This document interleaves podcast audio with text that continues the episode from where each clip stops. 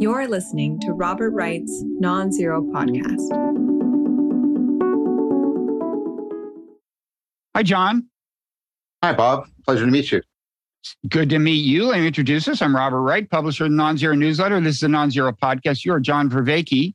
Uh, among other things, the producer of a 50 part video series on YouTube called Awakening from the Meaning Crisis which has got gotten a lot of attention. You're recently on the Lex Fridman podcast, very high profile venue. Congratulations. Thank you. Uh, and you are a now you're at the University of Toronto, and you are a uh, you call yourself a cognitive scientist. I gather your background is largely in philosophy. Uh, philosophy and psychology. Yes. Okay.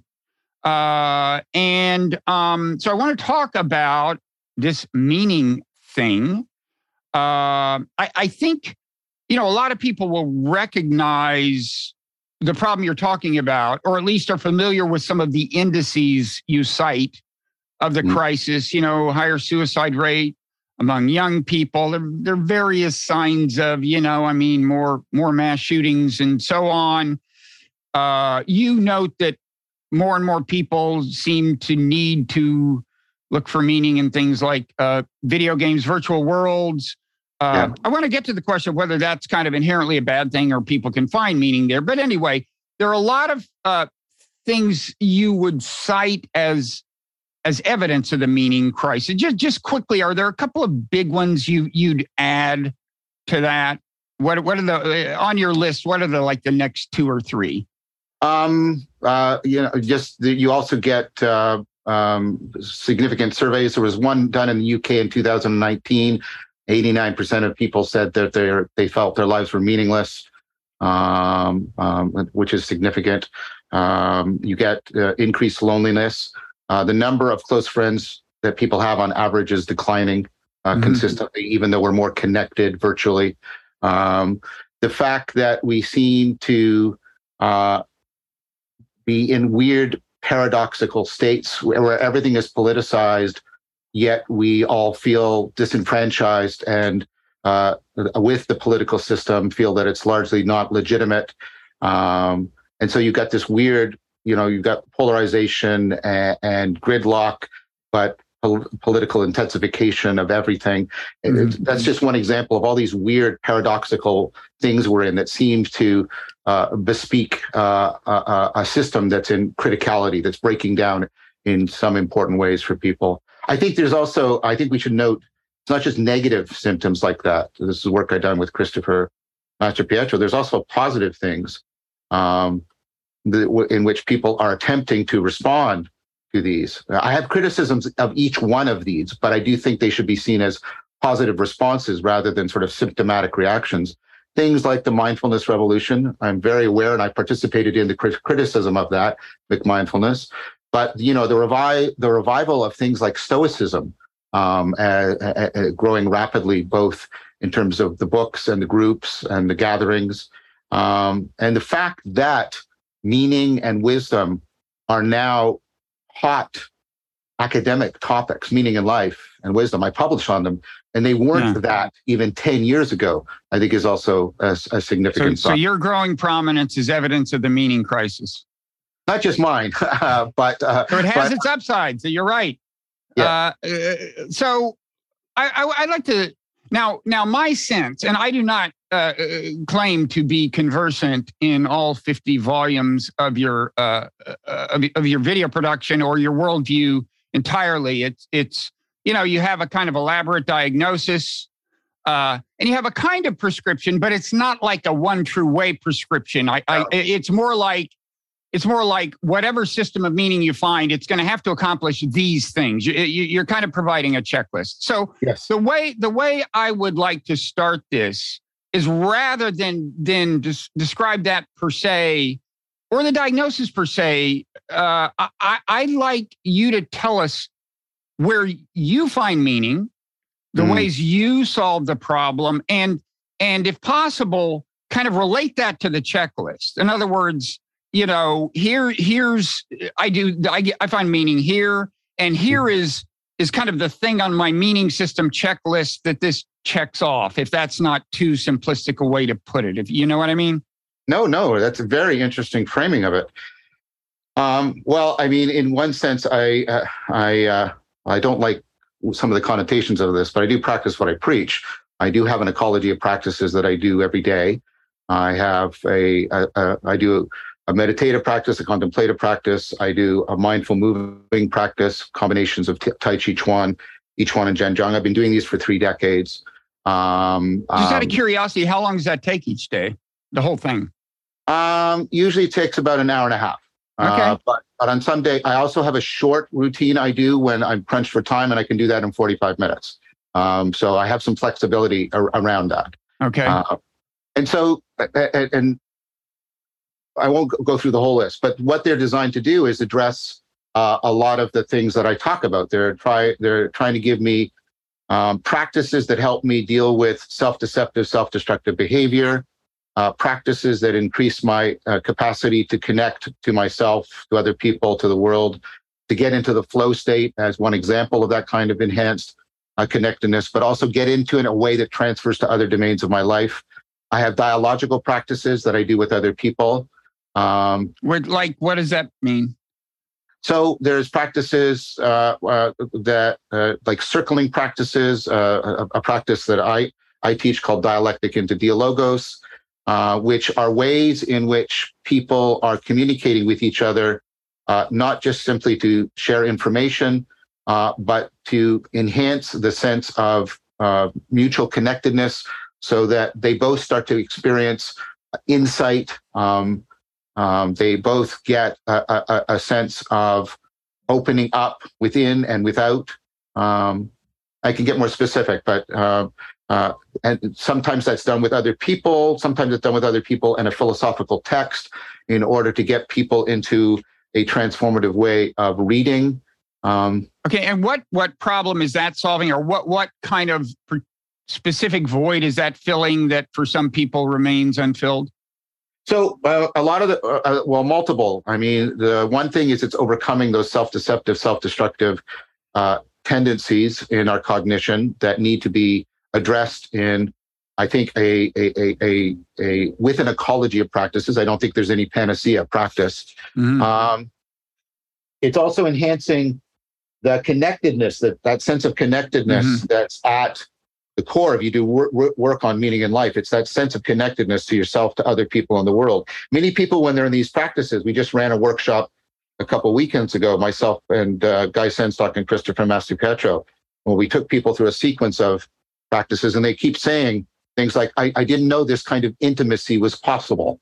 Um, that's the how they so try it's a, to. It's a structured dialogue uh, of, of sorts where I mean, what's the kind of thing that would happen in this dialogue? that like yeah yeah you know sure. an exchange that would be that would that i would you know be in awe of or something that would that would open my eyes to something so what happens is um, in in one practice for example will uh, people will take uh, will decide they'll be in groups of four and they'll decide on a particular virtue and what they'll do is you will start with the first person and they will propose. They don't state third person, they state first person.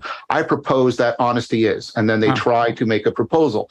The other person does two things. They first of all reflect back to them, making sure, am I understanding you correctly?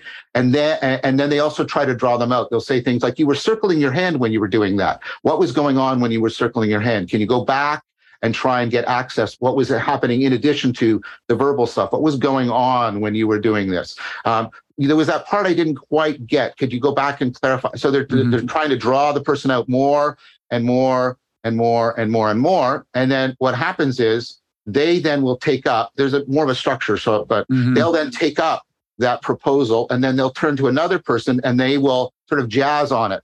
They will say, I'm, I had some concerns. There were things missing in that in the previous proposal. Here's what I really liked about it.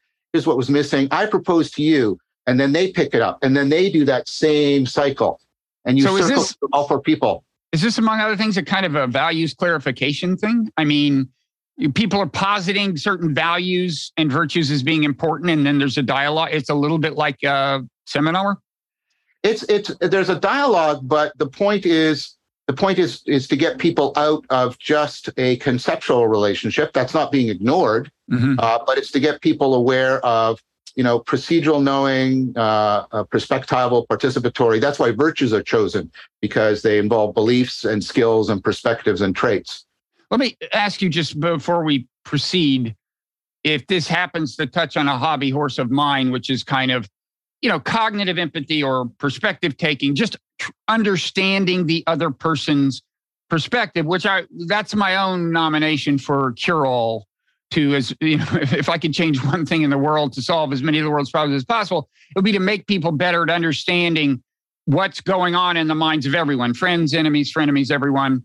Um, and uh, and and it's not to be confused with emotional empathy, which is like feeling their pain, although the two may be related and interact. Uh, but yes. but just perspective taking is is this is that an important part of this exercise? Very much so. I mean, uh, I, I, participated with uh, uh, Igor Grossmann and a host of sort of the, the the current research. Most of the current researchers doing work on wisdom today, and that meta perspectival ability is a crucial feature of wisdom, especially as it helps people overcome their own bias, egocentrism, etc. But it, it, it is that empathy, but it's also eduction, right? You're you're not only what's that word? What? Eduction to draw out, to draw out. Um, you're also helping the person become more. So you're not just empathizing with them. You're being something like a mindfulness mirror. You're reflecting back to them so they can also see more deeply into themselves. And then mm-hmm. that enhances your ability to empathetic, empathetically pick up on them and you can draw them out more and you get this, you get this sort of shared flow state going. Hey, here's a crazy idea. Is it possible for you to just like do this with me right now? Like say something you would say in a setting like this to try to get me to understand myself better or something?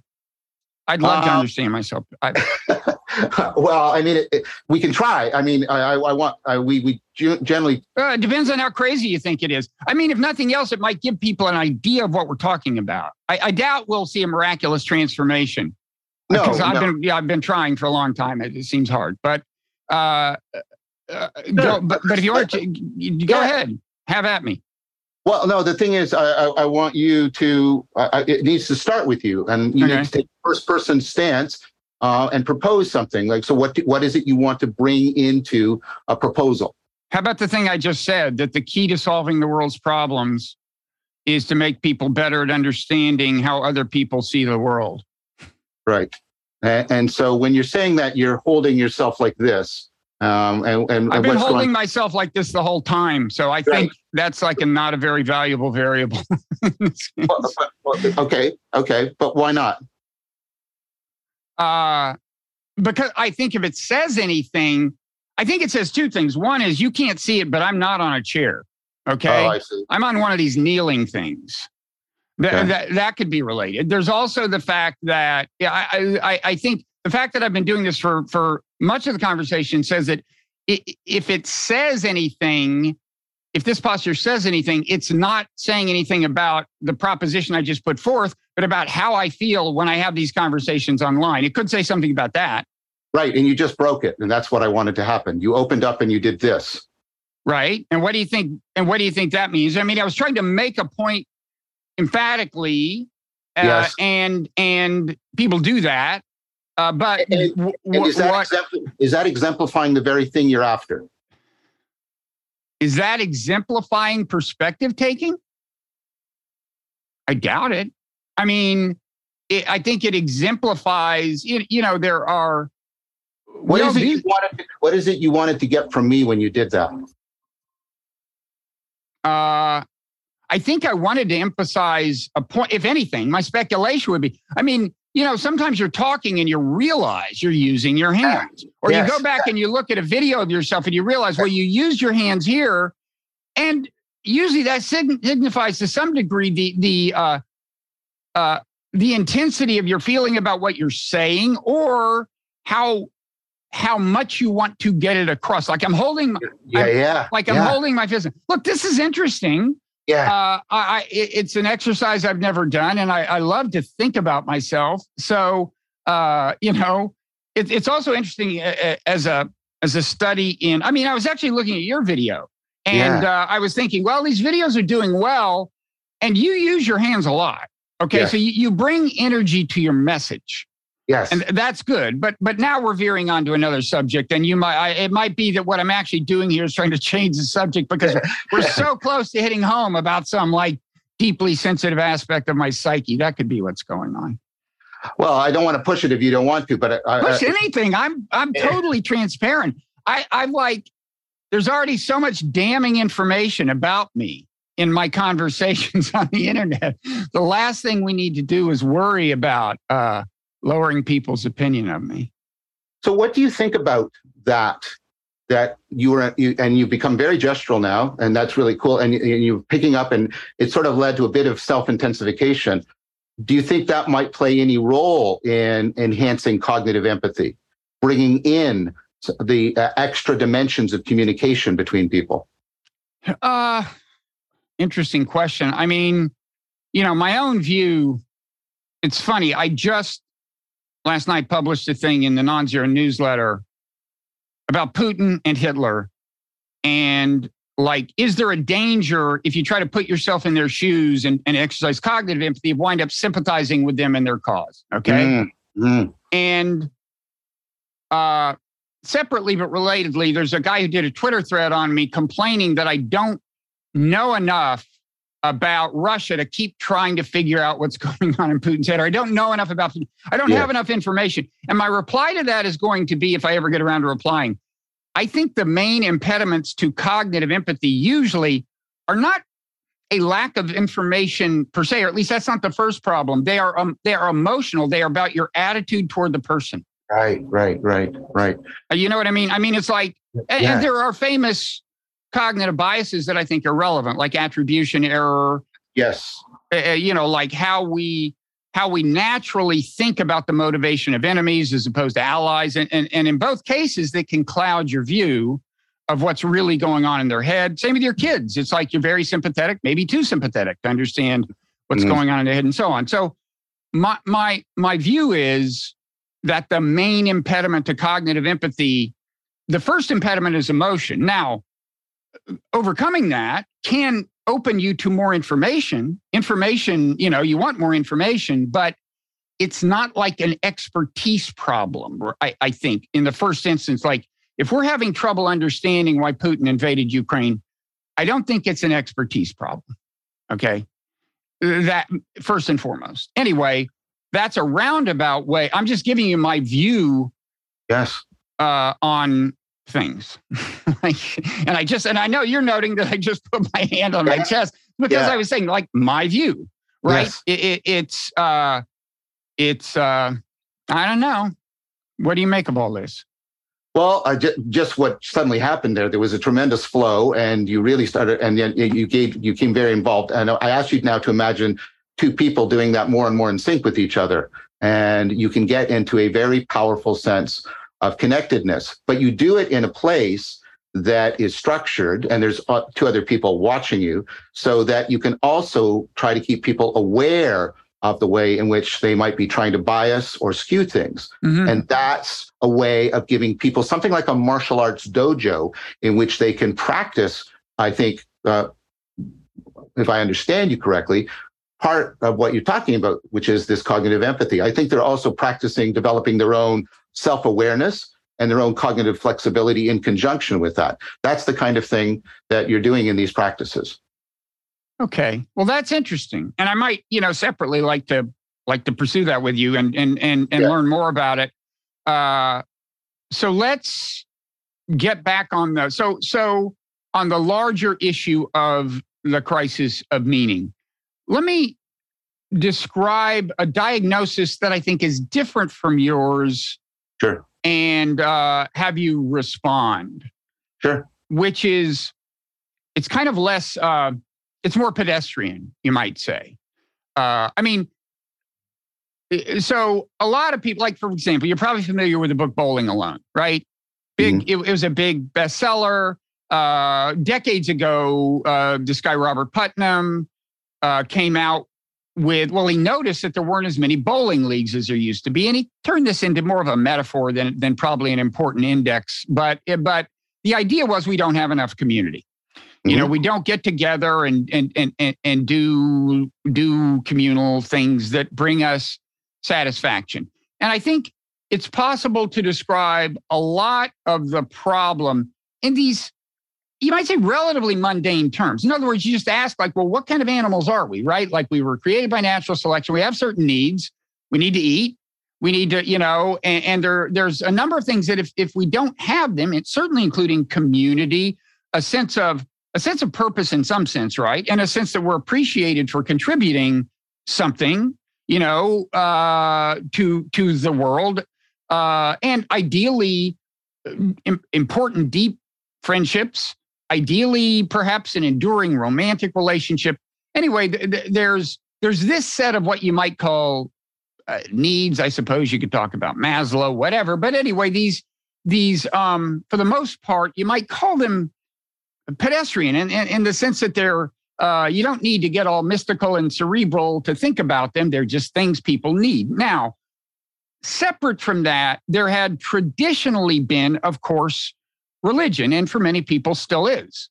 Mm-hmm. And mm. and the way I would put it is that that helps with a couple of other things. First of all, reassures you about death, right?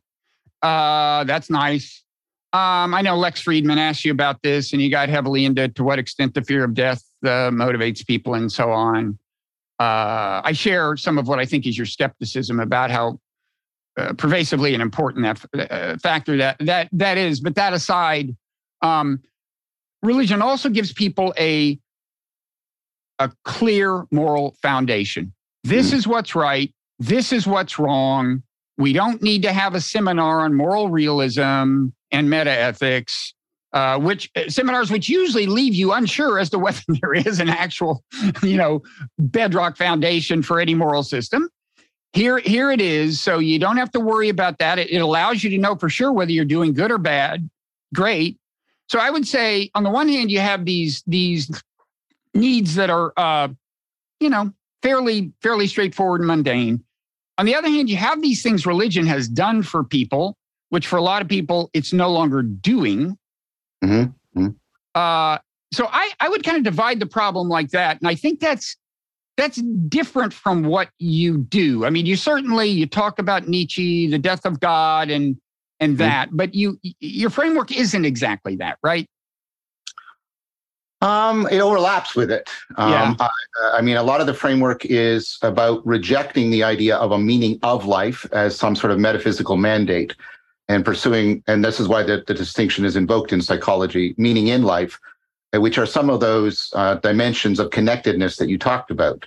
Um, you know, we need to we need to be connected to other people, and uh, in a way in which we feel that we matter, uh, that we make a difference to something that has a value um, and a reality independent of our own egocentric perspectives. Um, this is uh, this is you know the main argument by meaning in life is not reducible to morality. It's because it's not just about uh, the reduction of harm or the promotion of well-being. Uh, unless you broadly construe it to mean also just this uh, this capacity to maintain the well functioning of your cognitive agency which i think meaning in life ultimately points to. I think the reason why these motivations are strong for us is precisely because of a couple of main factors. One is the very complex dynamics and uh, and they're not just within the brain they're with they're between the brain and the world that make us adaptively intelligent. And you invoked it a few minutes ago make us perennially susceptible to self-deceptive self-destructive behavior. And many religions have developed ecologies of practices, mindfulness and ritual to get you out of egocentrism, all kinds of other things, confession, you know, whole myriad. And as you rightly note, I'm not advocating any one of them. I'm talking mm-hmm. about their functionality, right? For addressing that self-deceptiveness, um, for ameliorating um, our capacity to be uh, trapped in kind of parasitic cognitive processing. And so I think that is, is a need, and uh, and the, you know you can talk about variations amongst the religions, but they all have like this important mindfulness component usually when they've been functioning well, etc. I think that's an important function. I don't think that in this sense wisdom is optional for you. I think you need a whole ecologies of practice for helping ameliorate that self-deception and enhance the connectedness. Now, I do think that goes into another important thing, which is uh, social interfacing. Most of our problem solving is not done as individuals. It's done by plugging into the power of collective intelligence, distributed cognition. In fact, that shows up in a bias. People will confuse possessing a book or, or, or distributing something on the internet to actually possessing the knowledge because the interface function is so prominent and important uh, for our cognitive functioning. And I think one of the things that you have to do is do kind of like what we did a few minutes ago. Uh, well, uh, how are we caring for and taking care of that interface function? I think our culture is doing a, a crappy job of that right mm-hmm. now. Uh, and it's been doing it for a long time. I think religions used to do that. I, and I don't know if they do it well anymore. That's part of the critique. Um, so I think, in addition to what you said about the mattering and the connectedness, I think um, religions have also functioned um, to help us cultivate wisdom, both individually and collectively. And I don't think that is optional for us either. I think we need to do that. Now, can, what can I would we, want to. Uh, okay, I mean, uh, don't forget what you're going to say, but can we drill down a little on the wisdom thing? I mean, I think I think by wisdom you don't mean just propositional wisdom like the book of Proverbs, no. right? So what's no, no. what's an example of someone uh, gaining a wisdom kind of wisdom they didn't have, or or manifesting wisdom, or sure. or ideally the way one of these practices uh, that you you practice or advocate would would even contribute to that. But but and it, excellent, excellent, excellent. So let let's talk about this, and and this this is a model that. Uh, um, uh, uh has been around uh, for a bit now in in cognitive in the cognitive psychology of wisdom. But to so think about first um, just a, an insight, um, and let's make it not just purely cognitive to open it up the way you're suggesting. When you say something like, "Oh, oh my, oh," you have that aha moment. I thought she was angry, but she's afraid. I've been misframing this entirely. I have to reframe this, and I'm changing what I find salient and relevant. Mm-hmm. And I uh, and w- we can come back to that. I think that relevance realization is the key function of our, our cognition. We can, but now think about that's one shot insight, but you can also have an insight that is more systematic. Um, and this is the proposal for what goes on, for example, in, in, in, cognitive development. You have an insight not into just this problem, but there's a whole bunch of problems, and you get an insight that binds them together and then you get an insight into a kind of problem, a whole system of problems. And it starts to inter- and permeate many more domains of your life because of that. And you see child children going through this, like overcoming, you know, conservation problems in general. And, and it doesn't happen like that, like an insight, it, but it's this cascade. conservation problems in the sense of. Oh, so you when you you uh, like you you take a like a four year old uh, a four year old and you you count out five candies one two three four five oh and you count out one, two, three, four, five, and, and they and you say which one do you want? And they pick the bottom row because it's taking up more space. Mm. They haven't figured out that okay. many problems require not just one variable, but an interaction of variables. Mm. Like all the empty space is empty candy. Sorry, most of the extra space is empty candy space, right? right? Uh, empty of candy. Okay. Um, and so, right, and so you can get, and that's a that's a qualitative shift. And now they are now enabled not just in gathering more information, but gathering more kinds of information in a profound way. And they have seen through a kind of systemic and systematic illusion that they've been suffering under. Uh, mm-hmm. Uh, they, and so they, they see more deeply into reality.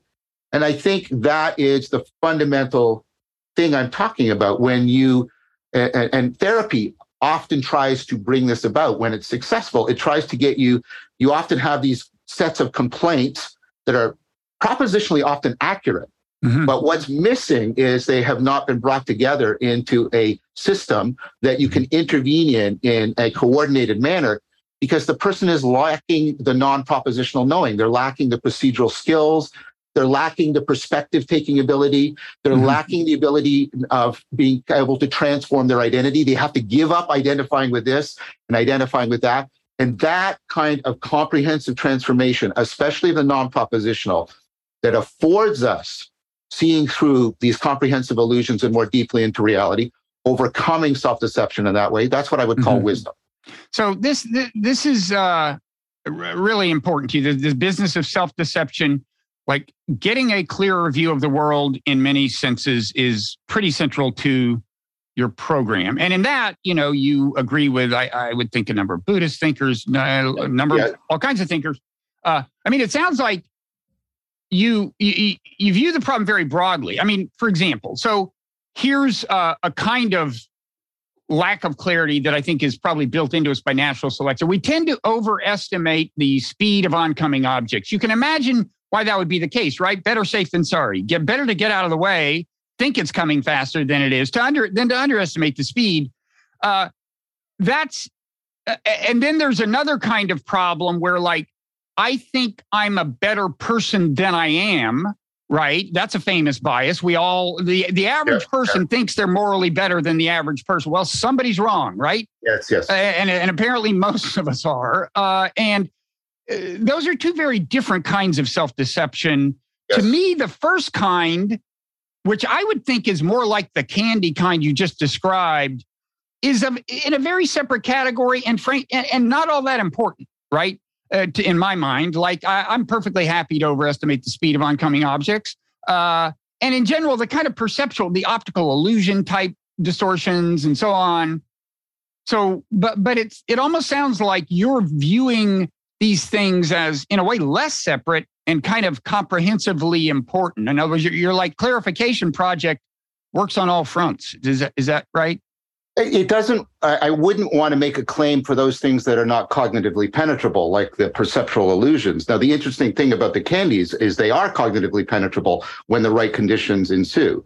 Um, do I think that that's um, uh, uh, similar enough to the kind of problems that human beings face in um, trying to realize how they're misframing their identity and their life? I think it is uh, using the same kind of cognitive mechanisms, uh, because the the the the the the the, the empirical data set uh, suggests that the what what both things are making use of are abilities of cognitive flexibility, restructuring, connecting things that were previously remotely unconnected from each other, et cetera, et cetera. So. Um, I, I, I would I would agree with you that I think the the the persistent cognitively impenetrable things i'm not talking about those mm-hmm. but the ones that are cognitively penetrable they think they're important and are grouped together precisely because they are all cognitively penetrable and are systematic in an important way and and, and certainly I, I gather you'd say that my coming to realize on a day-to-day basis that I'm actually not as good relative to the other average person as I thought I was. My, my coming to have a more realistic view of, of my actual uh, virtues, whatever, that's part of wisdom, right? It is. It, but think about what that means. It, it surely means a lot more than asserting with conviction the truth of the proposition you just uttered. Mm-hmm. It requires cultivating skills that enact it. It requires you actually being able to take perspectives that make it reliably salient and important to you. And it requires you actually transforming the very processes by which you identify with yourself. So it involves a lot of non propositional cultivation. And I think that's key for two reasons. Mm-hmm. That's mm-hmm. pro- properly how wisdom is different from sort of propositional knowing. And those non propositional processes are also the same processes, I would argue, with evidence that where most of that sense of connectedness is being mm-hmm. generated. Mm-hmm. But is a way to put that, what you just said, uh, it involves living as if you believed the proposition.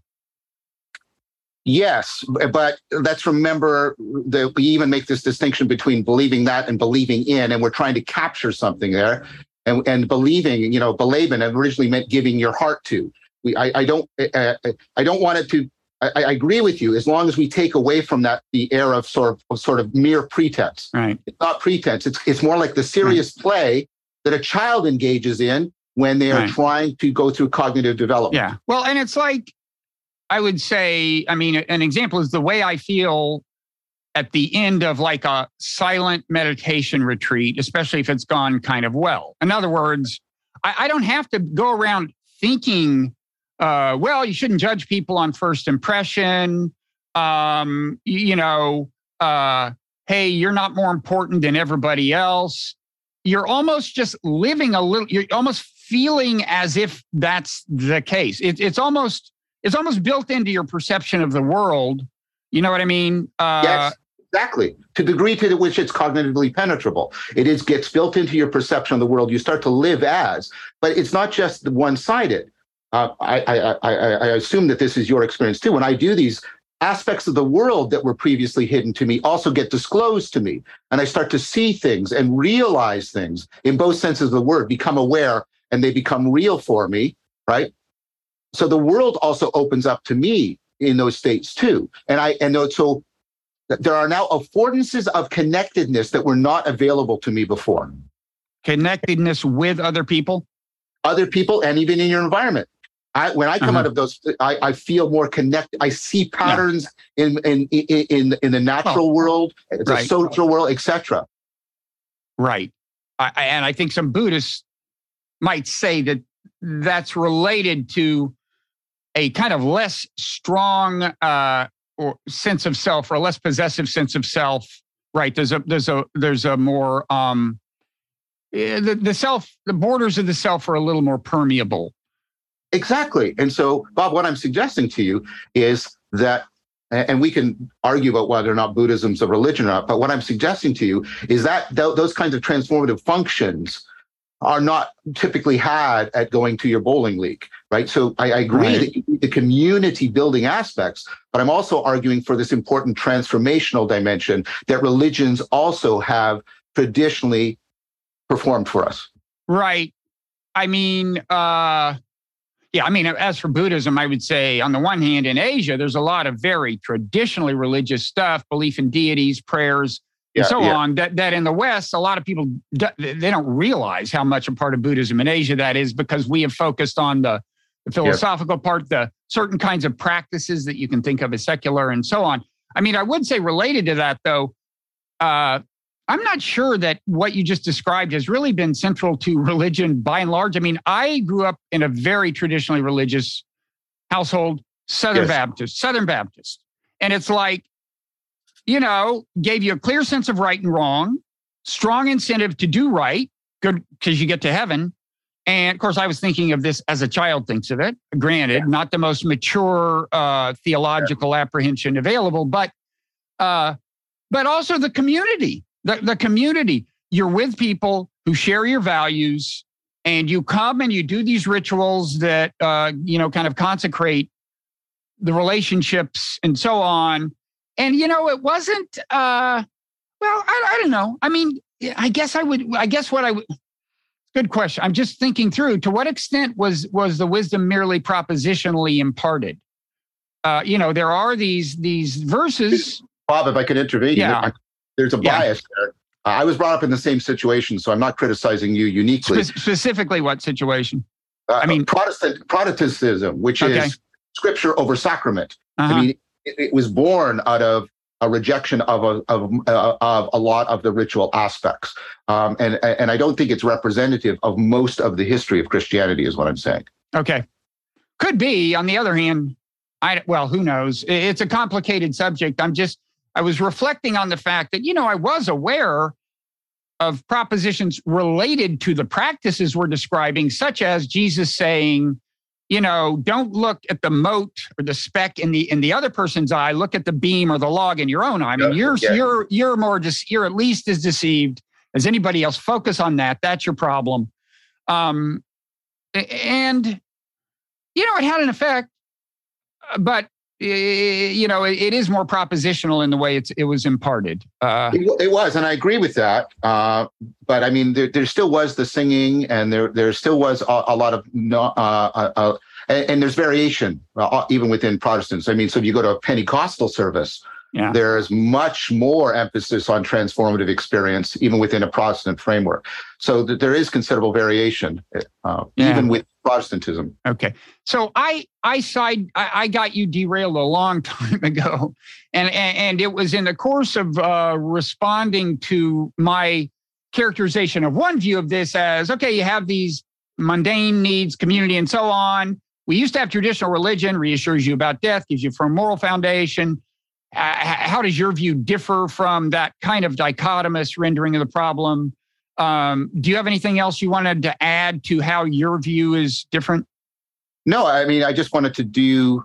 Uh, I, I, I wanted to also ask another, answer another question you answered. Okay. So the, the, main, the main point I'm making is I agree with all uh, the moral education and, and the community building, but I'm also trying to add this sapiential transformative aspect to it. And that's why Many religions have a strong mystical tradition within them. Doesn't mean everybody's a mystic in the tradition, but there are Mhm. mystical traditions within, emphasizing that transformational dimension.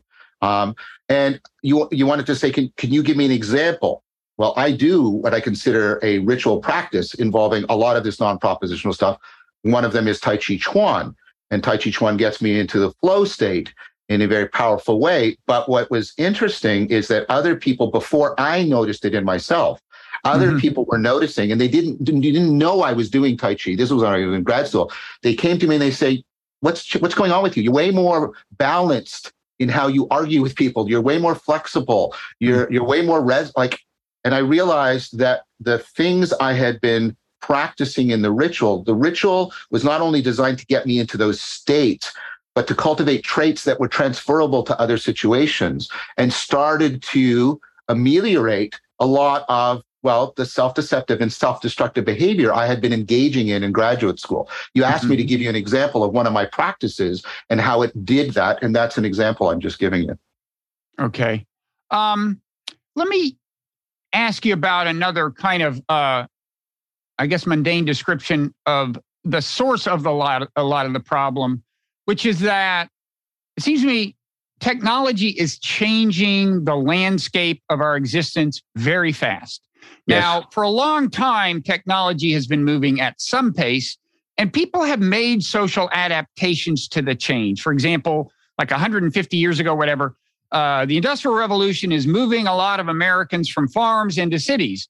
New environment. Uh, it's like, whoa, what do I do here? I used to have this clear set of friends. You saw new institutions arise, like the YMCA, and Yes. and, and these various things, and, and ultimately, I don't know, things like I guess the Kiwanis Club or the whatever. But but you had these kinds of you know uh, venues for fellowship that that were created. Now things were moving really slowly then compared to today. I mean, we have seen in the last 20 years, I, I mean, first of all, it was about 20 years ago that the internet, you know, just the World Wide Web became clearly this huge thing. And then you had social media and so on. And and I mean, I'm concerned that things just may be moving too fast for for adaptation to happen, for us to to uh you know because social media it's a bizarre way for a for a- for a kid in high school.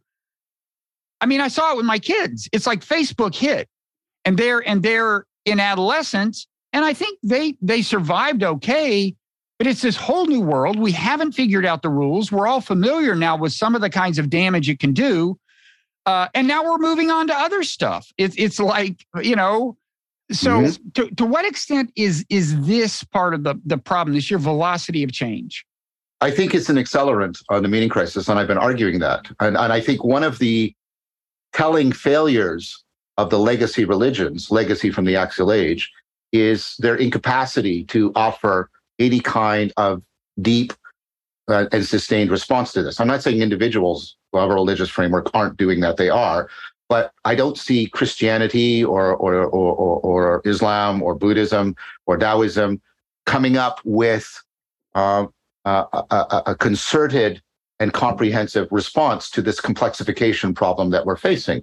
Um, and um, I think that is telling uh, uh, in that when you take a look at the nones, N O N E S And- yeah. The ones who have no, and they're, they're, they're a large demographic and they're the fastest growing demographic, they will probably, it's a probabilistic prediction, but they will probably overtake, you know, people who belong and and to to- finish your sentence they profess no religious affiliation on the surveys That's Right. right. But that doesn't mean they're sort of typically um, uh, what you might call sort of Sam Harris atheists or something like that.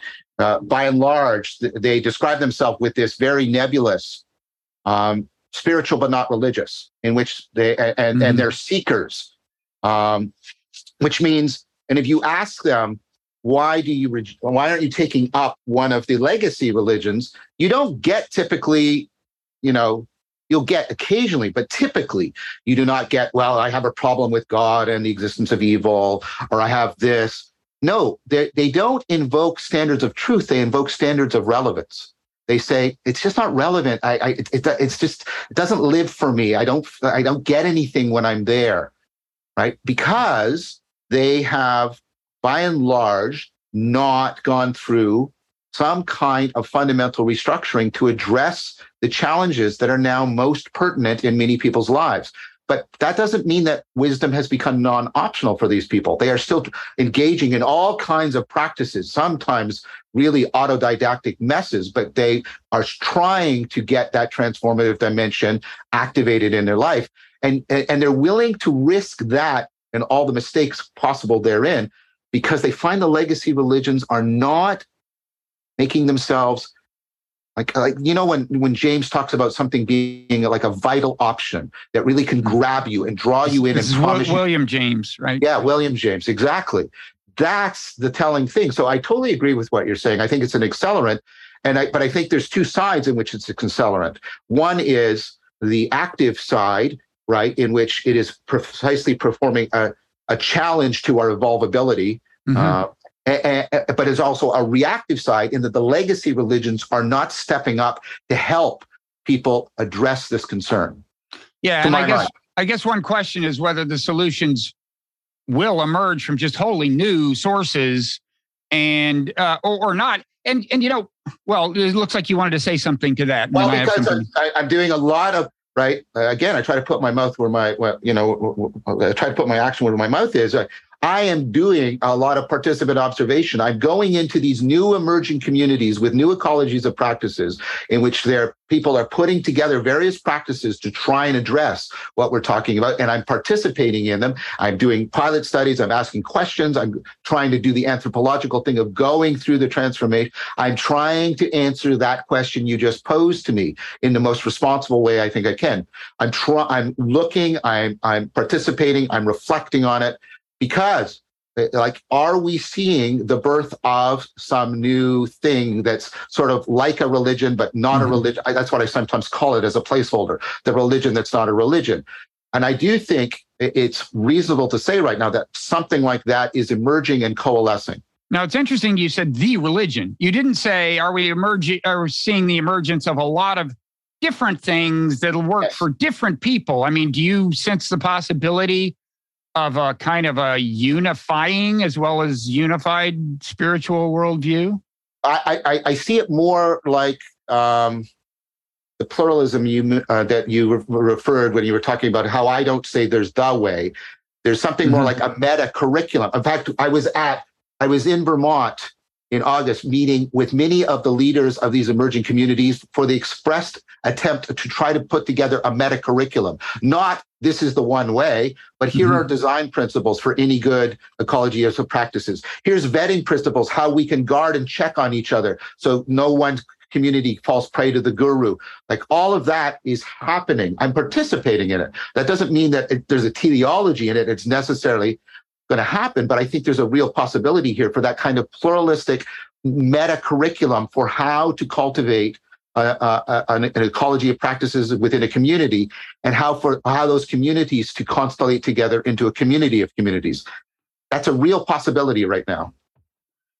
Okay. Is it possible to identify some contemporary movements that would feed kind of most directly into that? If you know what I mean? It like like does it draw heavily on mindfulness? Is it related to the so called sense making community, which I don't really understand clearly?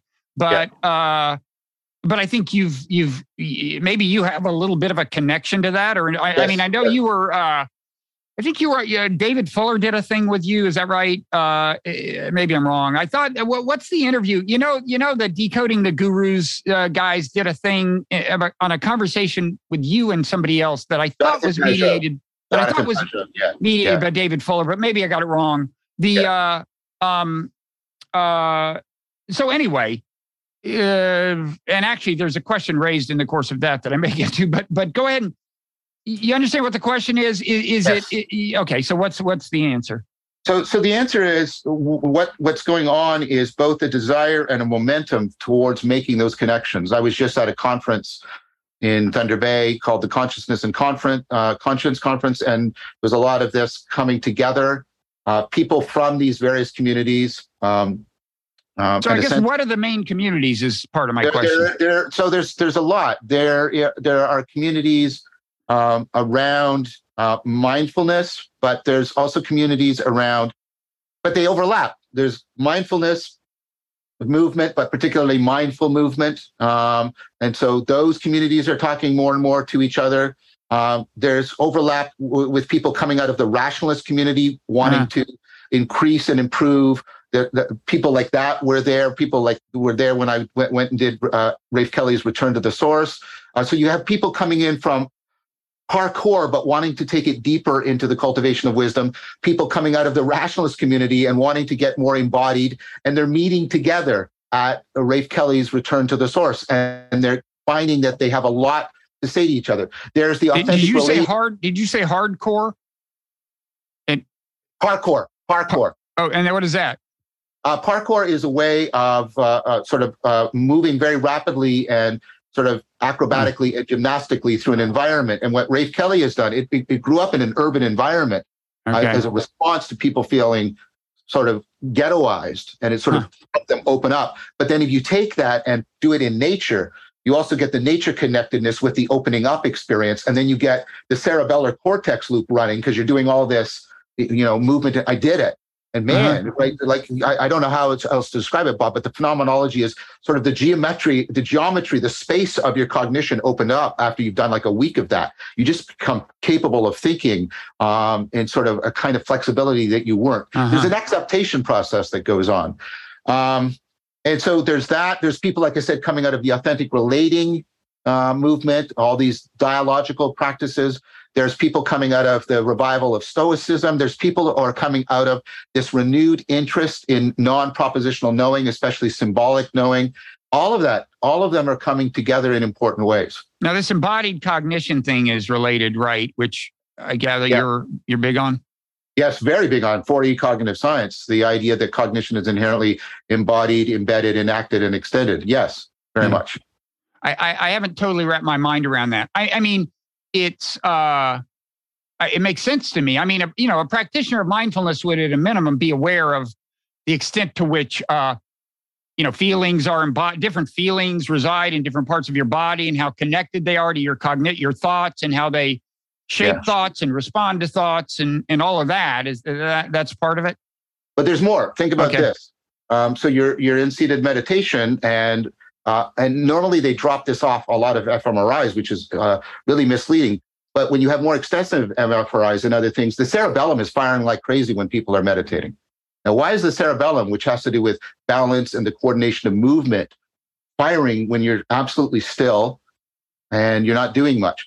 And the proposal, and this is moving towards consensus, by the way, it was radical when I started teaching about this, is the cerebellum has been exapted for sensory motor coordination and navigation into more phenomenological and conceptual navigation. Read Barbara Tversky's book, Mind in Motion, that the machinery that we cultivate and, and, and develop for physical navigation gets exapted up as we move around in uh, as we navigate conceptual space and phenomenological space. That's why we do this thing that we're doing right now, by the way, the gesturing. Okay. Uh, quick question related to that decoding the gurus thing um, before I get back to what I hope will be on track. Um, the uh, so there was an what they did was they excerpted a conversation of you talking to a guy who wants to take the word demons pretty seriously, but it wasn't so clear whether he meant it metaphorically. Like, you know, like if I have a drug addiction, you can think of that as a demon. Uh, and you can think of it as a demon, but that's not, but there's a metaphorical way of thinking of it, and there's a literal way of thinking of it. And and and it raises a, a question, which is, I, I think there's there's an approach to bringing meaning to people's lives that involves resurrecting the terminology of religion, even though it doesn't mean the things it meant in traditional religion. I get a little of this from Jordan Peterson. Even it's like, yes, we can use the word God. And you say, well, what do you mean by God? And it's like, I can't even understand what he says after that. Uh, you know, and and which is you know true of you know you could just say liberal theology broadly, but um, but anyway, you know, you know what? Uh, that that was one thing. Now, now, demons. It may just be practically useful in overcoming an addiction to think of it as an animate threat because we are humans are are designed to deal with animate threats. Maybe there's that, but that aside, uh, what do you think of? do you know what I mean? This business of kind of resurrecting the language, even though the language no longer means the reassuring things it meant, right? Is that is that useful? I, am skeptical of that. Um, it depends. Uh, I mean, um, Jonathan um, is arguing for something between the metaphorical and the literal. Which now that's means, the demon guy, Jonathan. Jonathan Pageau. Jonathan okay. Pageau, good friend of mine. Um, he's arguing for something in between what we typically mean by merely metaphorical and literal, which he calls the symbolic. And the whole idea of the symbolic is um, uh, that it is pointing to real patterns that are often only accessible uh, through an imaginal way. Uh, you said, like, uh, think about IFS, you know, one of the. Which stands for?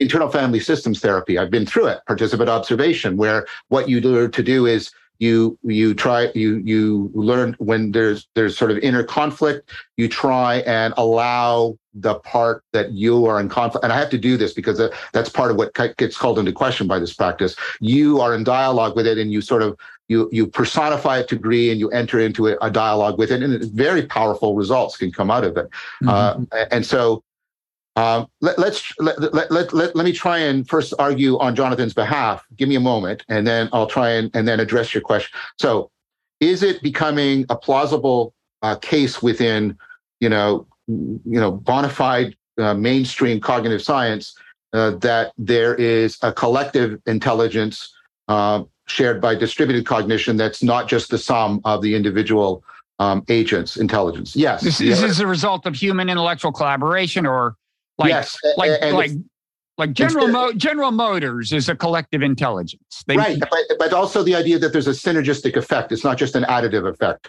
Um, right. And, so you have this collective intelligence, and and and and I've published on this recently. Dan Chiappe and I we talked about the NASA scientists, right, and and, and moving the rovers around on Mars and how they form with the rovers this overall system that is actually doing um, the navigation of the rover and the science. So, uh, is it pos- Is it becoming reasonable that there's a collective agent and a kind of we agency? This is taken very seriously. Is it possible that people had sort of a, a symbolic sense of this in the past and talked about it in terms of that God? Well, that's an old that's an old hypothesis. That's Durkheim. Again, that's nothing radical.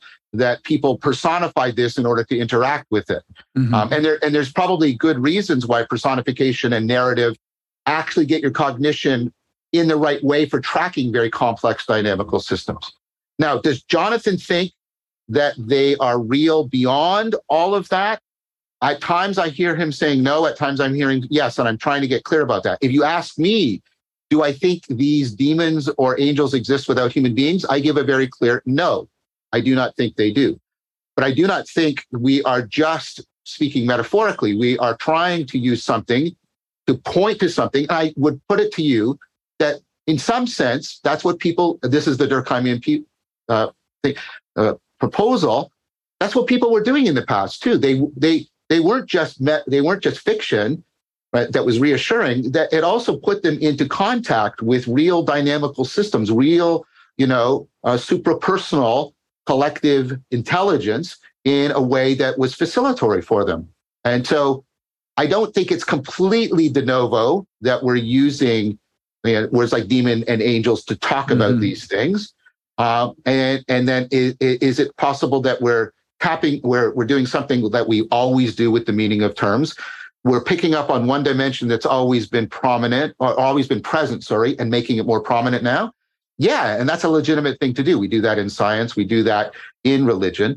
Now, the, that, so the question becomes a very messy, difficult question about how can you tell whether or not we are doing that legitimately or not? And I agree with you. That's a very hard question, and I, and I, I don't have a clear answer to you other than I keep trying my very best to participate in good faith dialogue with all of these people to see if I can take their perspective. And mm-hmm. I don't mean in a pretentious way, I mean in an authentic and respectful way in order to answer that question. And I don't think that like groups like Decoding the Gurus understand how much this requires participant observation if you're going to make an actual authentic critique. I'm not accusing you of anything, Bob. I'm just answering your question. Yeah. No, I'm not a host of Decoding the Gurus. I've been on the show. They've been on my show. Uh, yeah. yeah I, I, you know, and and I, I, uh, I have to say, I find the podcast enjoyable, but uh, uh, I I uh, I take your point that um, you know if you want to understand exactly what you were up to in talking about demons, you need to listen to the whole conversation you were having. Yeah, yeah, Uh, yeah. The uh, and that's on YouTube, right? Yes, it is. It is. Um, so uh, the, let's the we. I know you got to go in a few minutes, but back to this uh, issue of so is, is to what the problem is to some extent the, the velocity of technological change. Now I know, as I mentioned, you have said one of the signs that there's a meaning crisis is people kind of searching in things like video games and virtual space for the answer. Yeah. And uh, what I want to ask is like, well, maybe that's where the answer will have to be found. Uh, in other words, maybe there there there will be authentic and meaningful life in virtual worlds and in video game, you know, especially collaborative video games uh, where you're interacting with other people and not just killing fake zombies. Um, but uh, what what to what extent do you think that's going to inevitably, if at all, be part of the solution? I think it. Ha- I think you're right. It has to be part of it. Uh, but I want to point out the continuity as well as you're right to point out the discontinuity. This is new, but there's also continuity. We've always gone into special places where we imaginally, rather than virtually, created these imaginal spaces and these imaginal uh, pr- practices for trying to transform the self. That's what a church is. That's what a mosque is. That's what a temple is. And that's what all the art and all the singing and all of that's doing. So there's continuity there. And th- th- this again, the legacy religions not seeing, to my mind, but they could, but they don't seem to be seeing that virtuality could exactly be a continuity uh, uh, uh, with that. It could be a place in which people can cultivate the kinds of transformations they're seeking. Now, one point about that, and then something about how I'm responding to exactly that. Notice that when, when, when people are going into these games, they're getting a lot of the things that they're not getting in their life. First of all, video games are, are, are wonderful machines for flow induction. They get you into the flow state very powerfully. Mhm. The problem right now is in many ways that that's not that's not transfer appropriate flow. So unlike the flow that I got in Tai Chi Chuan, that Was the phrase through- transfer appropriate? yes, transfer appropriate. You want to learn it in a way that transfers to other domains Oh, of your okay. Now that happens for some people, but the reverse also significantly happens. You got the WHO admitting there's such a thing as virtual addiction. I've had students in my courses write about, you know, people get into the flow state within the game that actually impairs them from finding it in their life, and they get into anti-flow depression in their Mhm. real life, and then the two exacerbate each other. You escape the depression by being in the flow in the game, and then the flow in the game exacerbates the depression in the world, and you can get that. So there, there, you have to properly curate this domain in order to make it transfer appropriate. I think that is a very real possibility. What, what, are, what, are, what are people getting in these video games? They're getting the flow state. They're getting a normative dimension. They know how to self transcend. They know how to level up. They get, they get a nomological dimension. They know the rules. They, they can make sense of it. It's a coherent world. They have a narrative that gives them a sense of directionality, orientation, and purpose Mhm. that tells you what they're hungry for. But you got to feed it in a way, like the churches and the mosques and the temples used to do, that it doesn't stay in the game, that it transfers out into their life.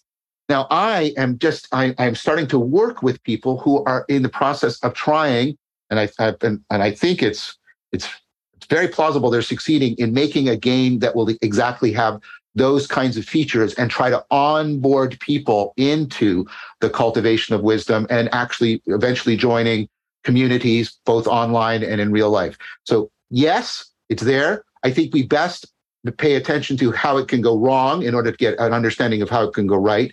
Tap into the, the what was already existing in the legacy religions and try and repurpose that, refunction that within the virtual world. But I think that has got to be part of the answer. Yes. Okay. So, final question probably is about enlightenment. You know, that's a term that comes out of Eastern traditions. I mean, actually, uh, usually the word being translated might be more literally translated as awakening, but in any event, it's it's it's a concept. It's an idea that, uh, and, and it exists. I would say both in the in this in the form of like, yes, you enlightenment is attainable and in the form of this ideal that you know you'll never realize as a practical matter, but you understand what you're moving toward, which is more the way I think of it. But Yes. do you uh, take the idea of enlightenment in any sense, whether the traditional uh, sense or the traditional senses, or in some new kind of uh, synthetic sense that that you've developed or anything? Is that a is that a concept for you, enlightenment? It is um, in that I do think there's a possibility of, you know, profound, well, what I was talking about earlier, something like a, a very comprehensive, systematic and systemic insight transformation. I, I studied those transformative experiences, those awakening experiences. Uh, but I, in the series, I explicitly say, let's not overfocus on that. We, I propose that we should reverse engineer enlightenment. I'm a cognitive scientist.